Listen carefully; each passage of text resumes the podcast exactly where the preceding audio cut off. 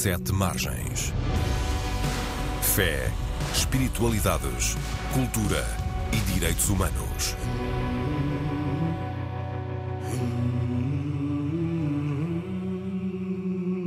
Olá, viva, bem-vindas, bem-vindos ao Sete Margens, o programa da Antena 1 sobre fé, espiritualidades, direitos humanos e cultura. O meu nome é António Marujo. Este é, como sempre, um espaço de debate, comentário e entrevista em parceria com o jornal digital Sete Margens, que pode ser lido e consultado em setemargens.com. Há um ano, a Igreja Católica e o país tomavam consciência da brutal realidade, ou pelo menos de uma ponta do iceberg, dos abusos sexuais na estrutura eclesiástica portuguesa.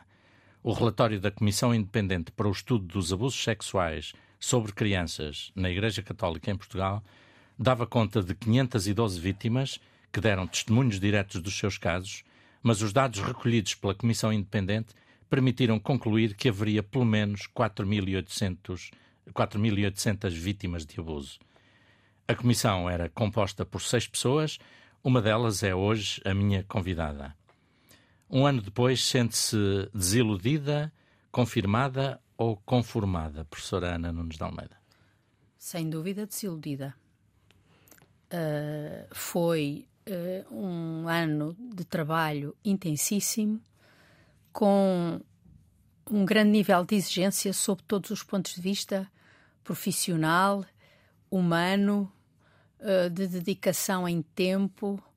Uh, como o António disse, nós confrontámos-nos com a brutalidade e a devastação que os abusos sexuais trazem uh, na vida de uma pessoa e perante aquele relatório, perante a sua divulgação e perante aquela monstruosidade, eu ficaria, estava convencida de que, apesar de haver aquela, uh, aquele choque a nível do país quando a apresentação do relatório foi pública e divulgada através das televisões, apesar de eu pensar que haveria um período de natural efervescência, uh, convenci-me que a seguir a essa turbulência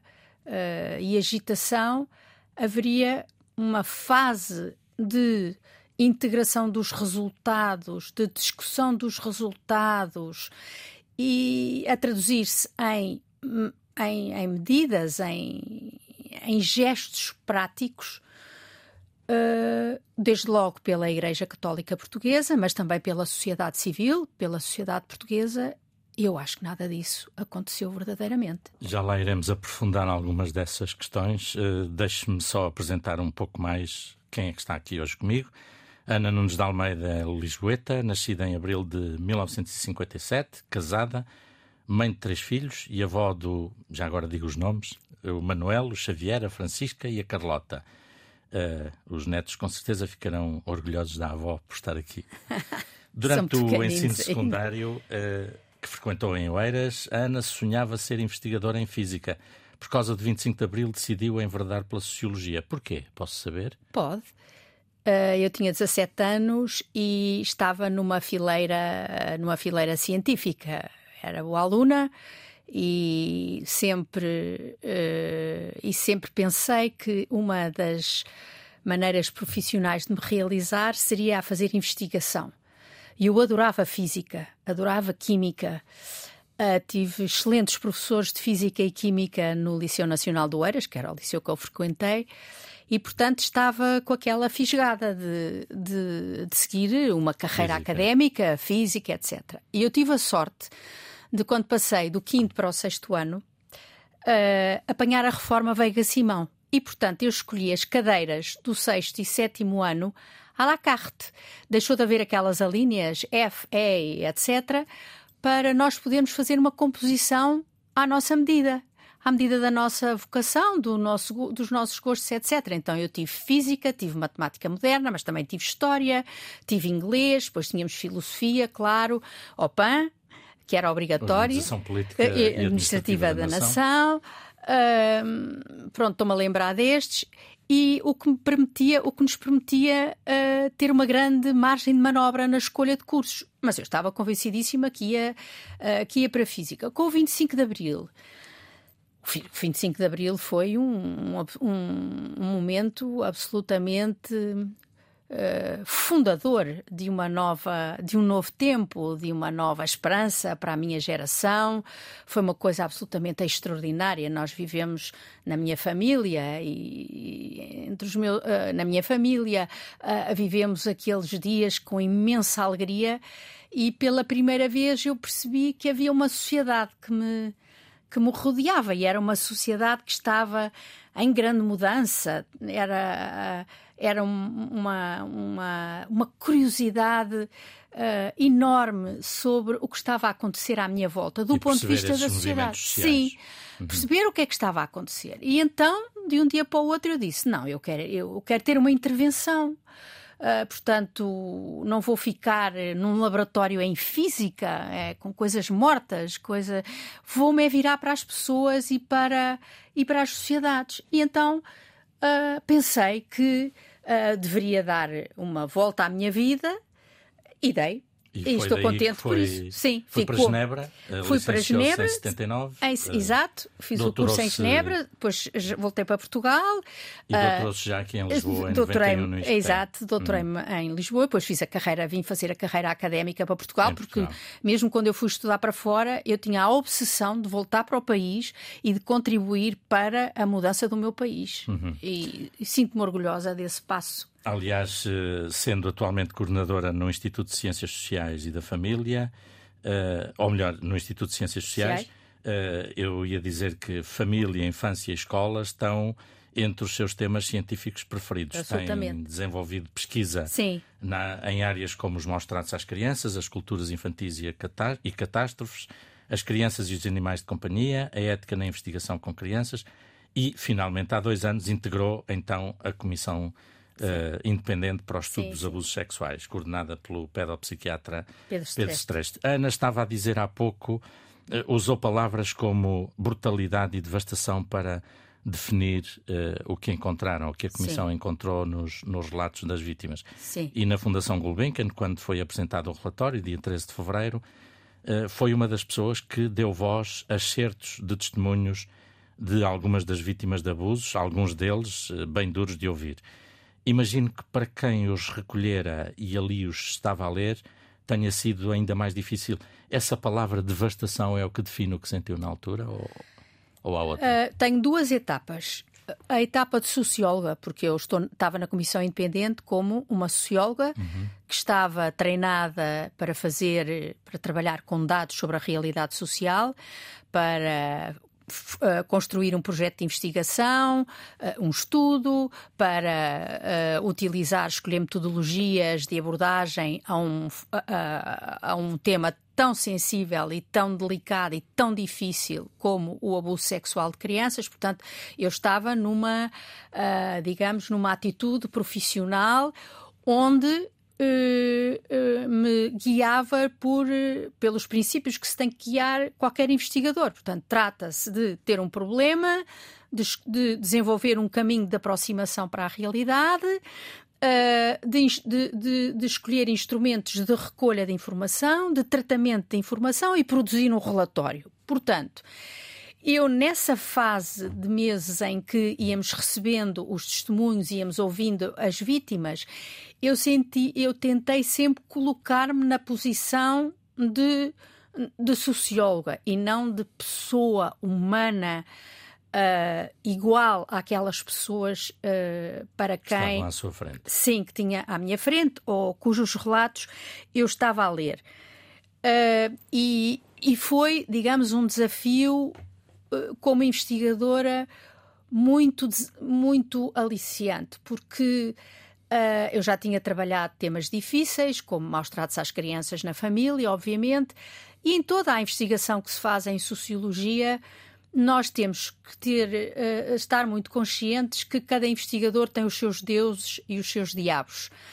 e que nós não vamos conseguir retirá-los de dentro de nós. Agora, uma atitude profissional implica que nós tenhamos consciência desses deuses e desses diabos e os tentemos manter, tanto quanto possível, fora Distantes do de... protocolo científico. Uhum. E eu acho que consegui, embora tivéssemos dentro da comissão independente, tínhamos reuniões semanais, e portanto havia alturas de desabafos e de, em que deixávamos os nossos, ah, digamos, as nossas, os papéis mais os, científicos, os papéis científicos e profissionais e... e... desabafávamos um pouco à toa com o que nos uhum. tinha vindo cá dentro. Portanto, essa foi uma fase assim como que ainda se manteve na preparação da divulgação do relatório, na divulgação do relatório, e foi muito discutido na Comissão Independente uh, essa possibilidade de serem lidos testemunhos. E eu era uma grande defensora dessa opção. Houve, aliás, críticas a, sim, a esse facto. Sim, já estávamos conscientes que isso uhum. iria acontecer, mas uh, o nosso lema, ao longo de todo o trabalho e a nossa investigação, teve no centro a palavra das vítimas. O título dar, era dar voz, voz ao silêncio. Dar voz ao silêncio. Uhum. E pareceu-nos que era coerente nós, naquele momento final, não nos limitarmos a debitar percentagens e números, que já sabíamos que ia dar uma polémica enorme e que, e que até talvez não fosse uh, o principal contributo que o nosso estudo trouxe, mas que nós devíamos ser coerentes com a a, a, a, nossa opção metodológica fundamental, que era pôr a vítima e a sua palavra, a sua narrativa, a sua experiência única no centro da investigação. Isso por um lado. E por outro lado, nós, do ponto de vista estatístico, tínhamos construído uma tipologia de sete contextos de abuso, uma cartografia social dos abusos sexuais, e fazia todo o sentido darmos, ilustrarmos aqueles tipos que tínhamos acabado de apresentar com testemunhos reais. Portanto, ficou decidido que nós faríamos isso, anonimizando os testemunhos. Aliás, esses testemunhos estão no relatório. O relatório já agora pode ser encontrado ainda em Dar Voz ao Silêncio. Sim, uh, e está no Google, portanto, agora Exatamente. está em todo o lado. Uh, e o Vasco e eu, então, tivemos que fazer um treino muito, uh, muito grande dessa leitura, porque aí começamos, começamos a sentir uh, de repente uma, uma ansiedade e uma, e uma devastação horrível. Portanto, nós lemos aqueles testemunhos tantas vezes, tantas vezes, para que ao, ao estarmos no palco na Gulbenkian não nos desfizéssemos, não nos deixássemos abater. E assim foi. Uhum. Uhum. Simplesmente a partir do momento em que o relatório foi divulgado e em que nós uh, acabámos aquela leitura e começámos a ouvir o piano da Maria João Pires, nós, a partir daí, vivemos momentos muito difíceis do ponto de vista humano. E sim, foi, uma, uhum, uhum. foi brutal, foi devastador, foi uma experiência transformadora. Eu não sou a mesma pessoa. Há um antes e um depois da Comissão Independente. Há um antes e depois. Ana referiu essa necessidade de distanciamento da cientista em relação àquilo que muitas vezes ouvia, que era difícil de ouvir ou de ler.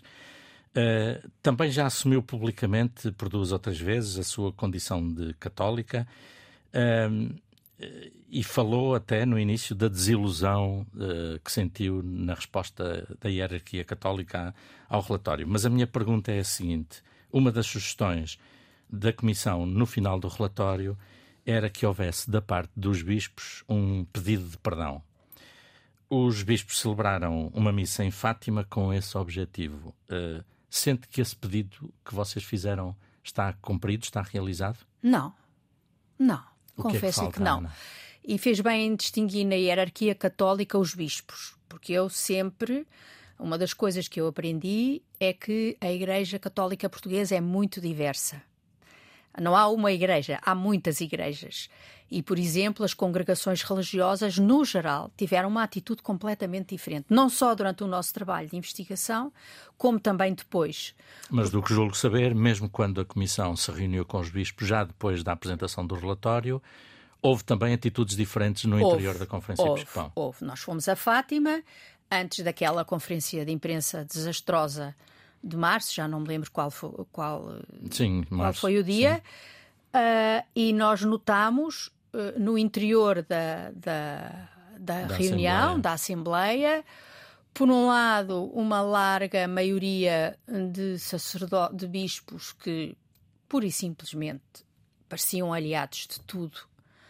Eu desconfio que só dois ou três leram o relatório verdadeiramente, porque, aliás, houve perguntas que nos foram feitas uh, que só podiam ser uh, de, de pessoas lido. que não tinham uh, lido aquilo que nós escreveramos.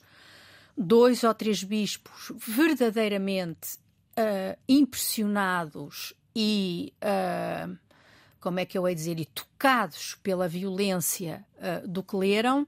Portanto, logo aí nós percebemos que uh, havia uh, uma diferença. E então, sobre o pedido de perdão, o que é que falta na sua perspectiva? Ora bem, eu acho que, e na medida em que tenho mantido contacto com algumas das vítimas que ficaram mais próximas, é impossível não esse contacto não se ter prolongado. O que eu noto é que esse perdão foi dado de uma maneira distante, formal. Não foi um abraço de um abraço humano de arrependimento.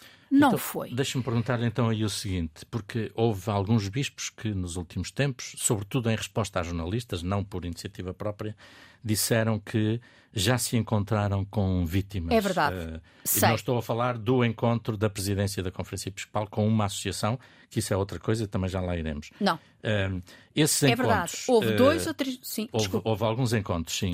alguns bispos que disseram isso, que, que já se encontraram com vítimas. Mas esses encontros nunca foram divulgados, ao contrário do que o Papa fez aqui em Lisboa e do que faz habitualmente quando acontece encontrar-se com vítimas. Na sua perspectiva, era aí que esse pedido de perdão deveria ter lugar? Por Ou exemplo. Seja, Uh, encontrarem-se com vítimas, olhá-las nos olhos, Eu sei, porque houve dois ou três bispos com quem eu mantive, também mantive contacto, que foram especialmente acolhedores do nosso trabalho e, e, e percebia-se que estavam muito atormentados com este problema. Eu soube que dois ou três tiveram encontros com as vítimas, pediram para falar com vítimas. E houve um deles que me disse: Eu nunca tinha estado com uma vítima de abuso sexual à minha frente e eu mudei. Eu mudei, porque não imaginei, não imaginei tal coisa.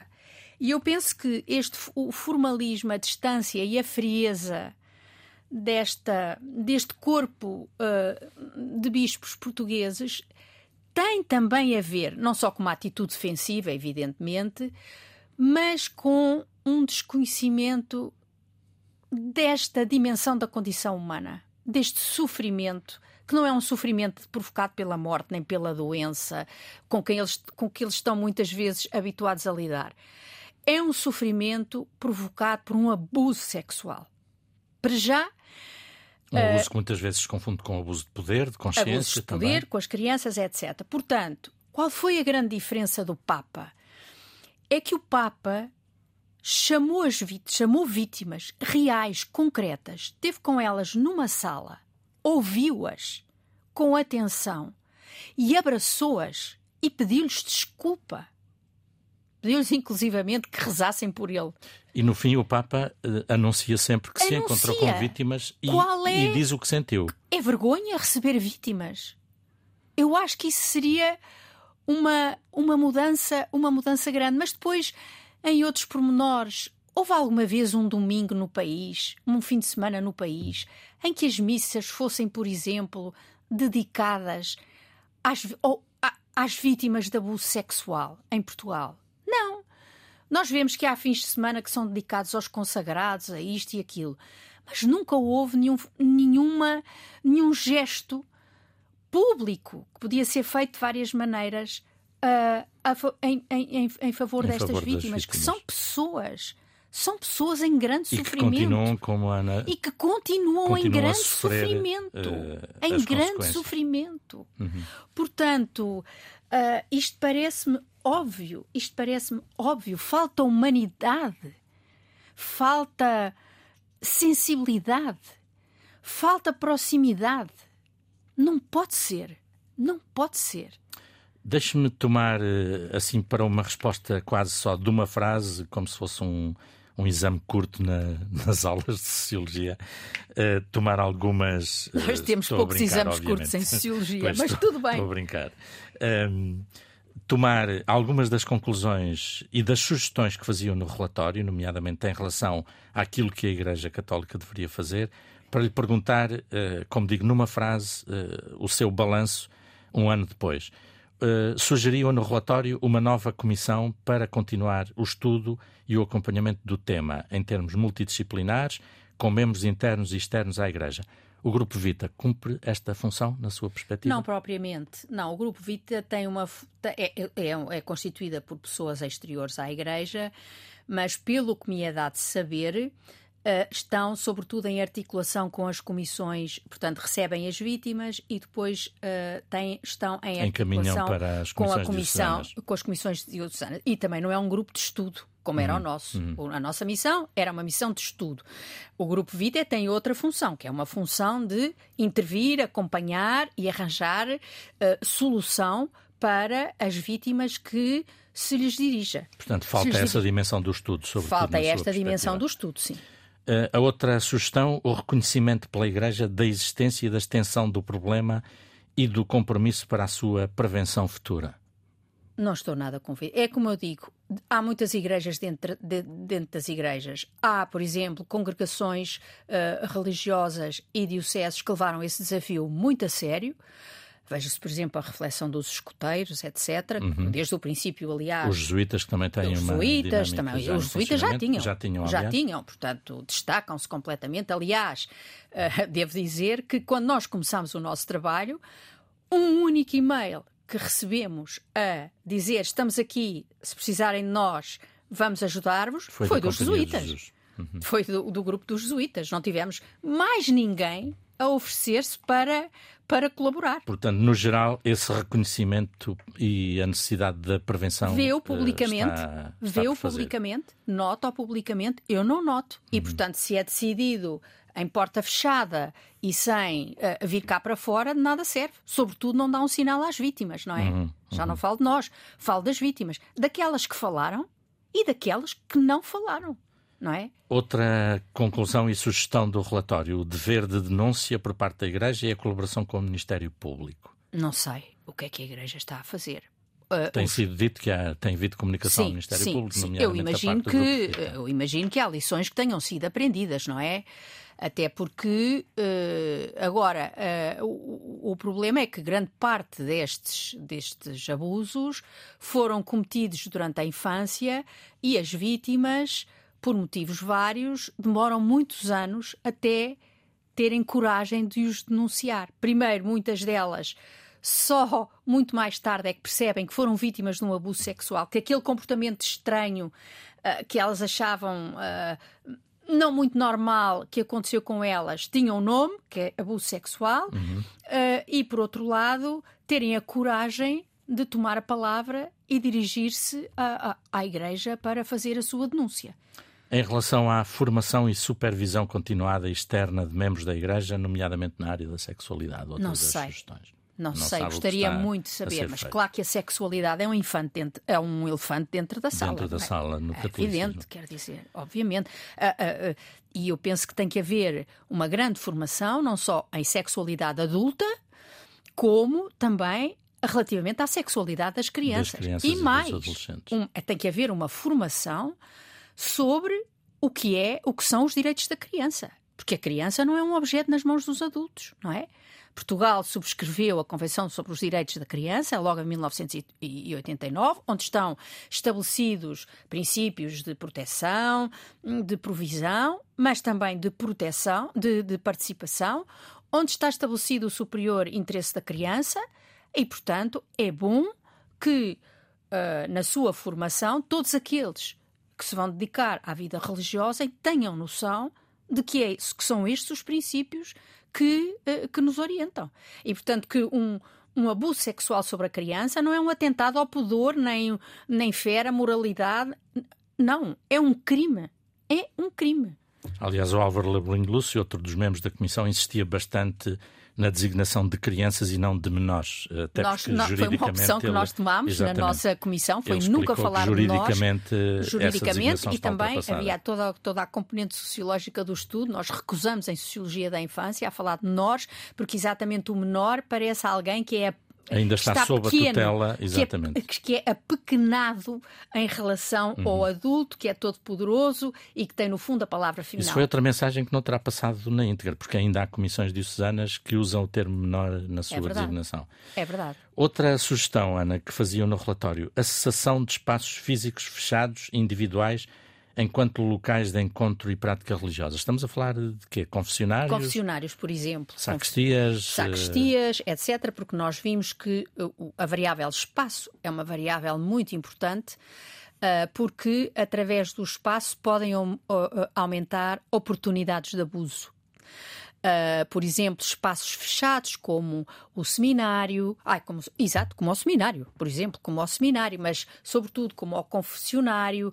uh, como o gabinete do, do prior uh, ou do diretor do colégio religioso, etc., que se fecha a porta e a criança fica face a face a um adulto sem que não haja uh, alguém à volta que possa observar o que se está a passar, é, é, é, é, muito complicado e eu não sei como é que uh, como é que a Igreja tem tomado este, este esta sugestão lá está era uma boa maneira de nós sabermos a, a Igreja publicitar aquilo que está, aquilo a, fazer. Está a fazer não sei Uhum. Não sei. Há algumas notícias, mas às vezes. Sim, confissões nas, nos bancos das igrejas, uhum. em lugares uhum. mais, mais aprazíveis. E finalmente, uma, enfim, deixo de lado algumas das sugestões Sim. que faziam, mas uma outra que me parece também importante, medidas preventivas eficazes, incluindo manuais de boas práticas e locais de apoio ao testemunho e acompanhamento das vítimas e familiares. O Grupo Vita publicou recentemente um, um manual de boas práticas, precisamente assim intitulado. Uh, já o conhece? Não, mas por Não. falta minha. Por, porque uhum. tenho andado a fazer outras coisas, não. Uhum. Mas, uh, Mas este será um passo importante. Muito portanto, importante, muito importante. Quer dizer, haver protocolos uh, onde estejam perfeitamente definidos o que é que é desejável, o que é que não é admissível, uh, o que é que uma criança pode fazer se se sentir desconfortável com numa relação com algum adulto, uh, parece muito importante. Mas, claro, para além dos manuais, tem que haver é práticas, uhum. não é? Porque muitas vezes os portugueses adoram fazer regulamentos e manuais e tudo alguma coisa, e temos leis extraordinárias, tudo está muito bem. Mas o problema são as rotinas cotidianas, não é? Nas paróquias, neste caso, nos grupos. Nas nos paróquias, nos grupos de escuteiros, etc. Uhum. Mas os escuteiros já têm um, manual uh, de que também tem levantado Sim. alguma polémica, aliás, problema, foi objeto de um, não é um problema dos escuteiros, de uma entrevista uh, aqui no Sete Margens também. Um, Ana, eh, pergunto-lhe então o que é que afinal está em causa neste tema dos abusos sexuais sobre crianças? É o celibato ou não?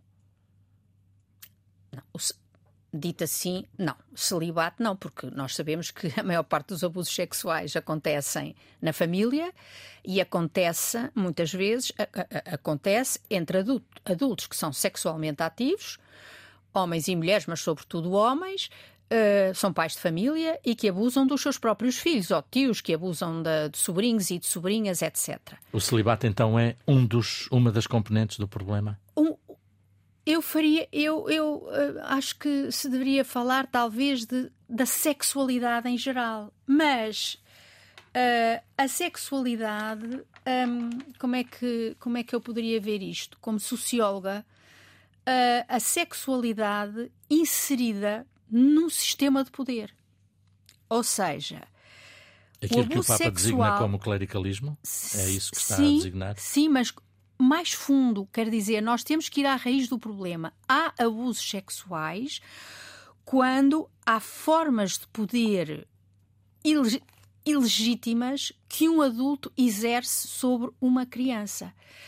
E são formas de, e o abuso sexual ilustra isto perfeitamente a vários níveis a nível do micropoder, na relação entre aquele adulto e aquela criança.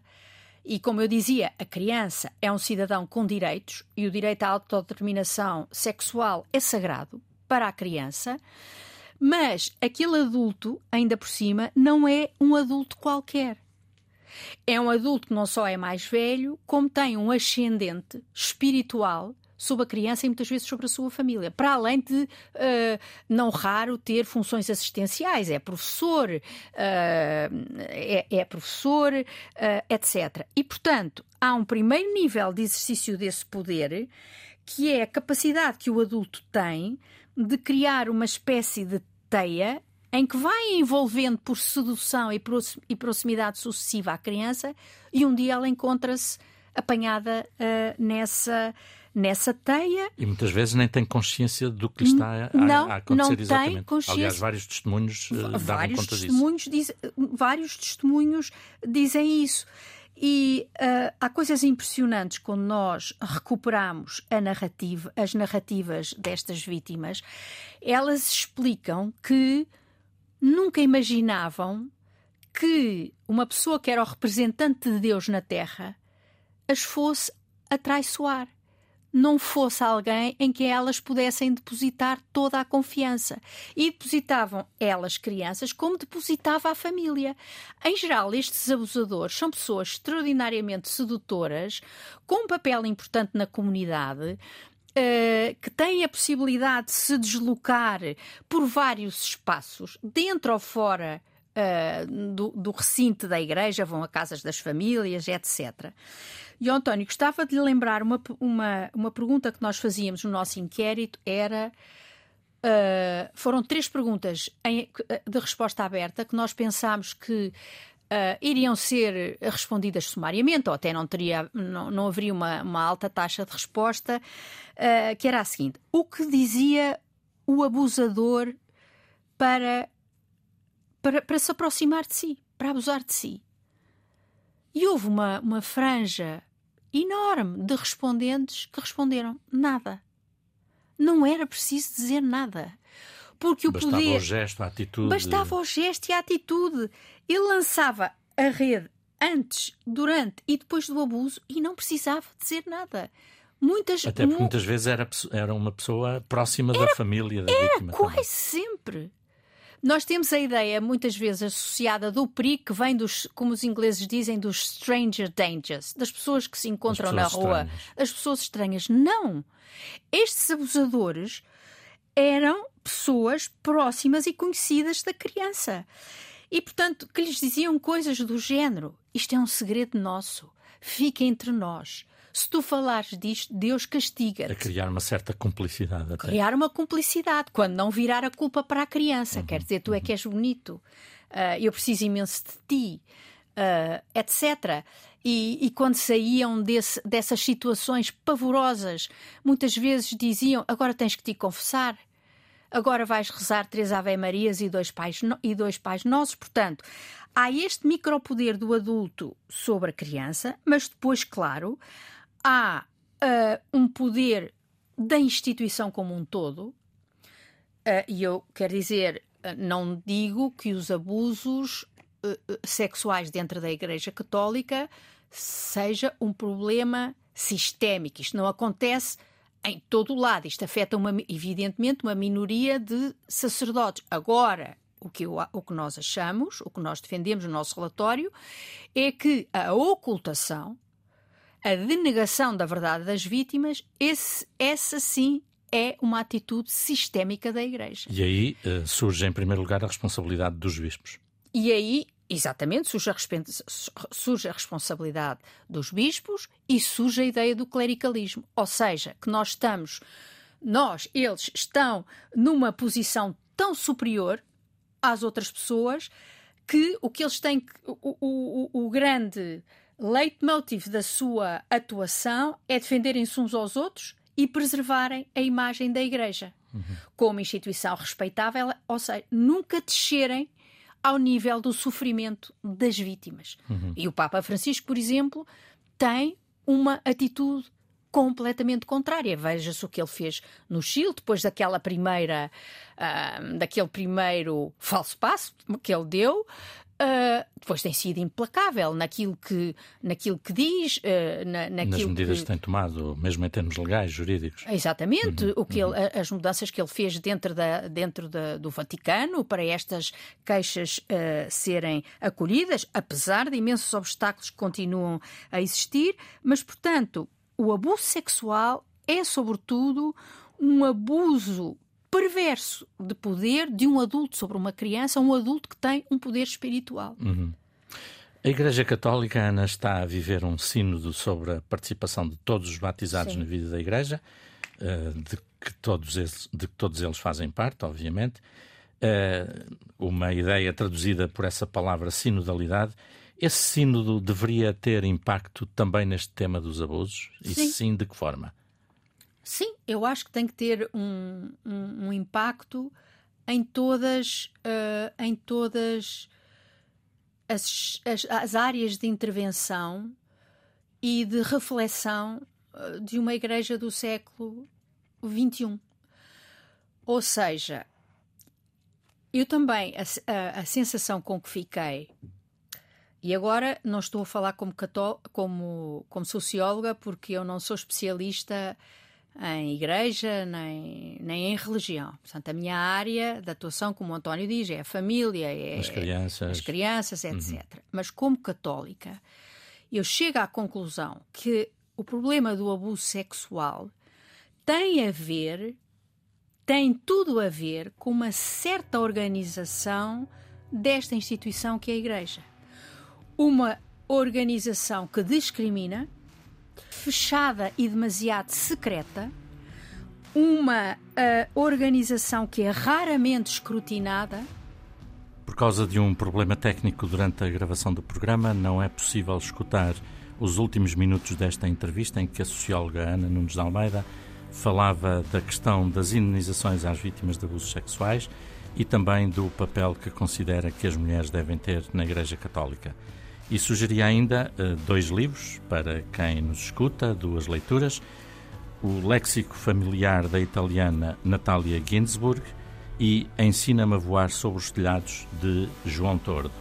Da minha parte, fica o agradecimento à Ana Nunes de Almeida pela disponibilidade em estar aqui, pela reflexão e pelas sugestões que nos trouxe, também ao João Carrasco pelo cuidado técnico nesta emissão, ao Carlos Jorge Antunes pela produção do programa eu despeço-me com a promessa de voltar à emissão aqui na Antena 1 na próxima sexta-feira, depois da meia-noite, ou sábado, depois das zero horas.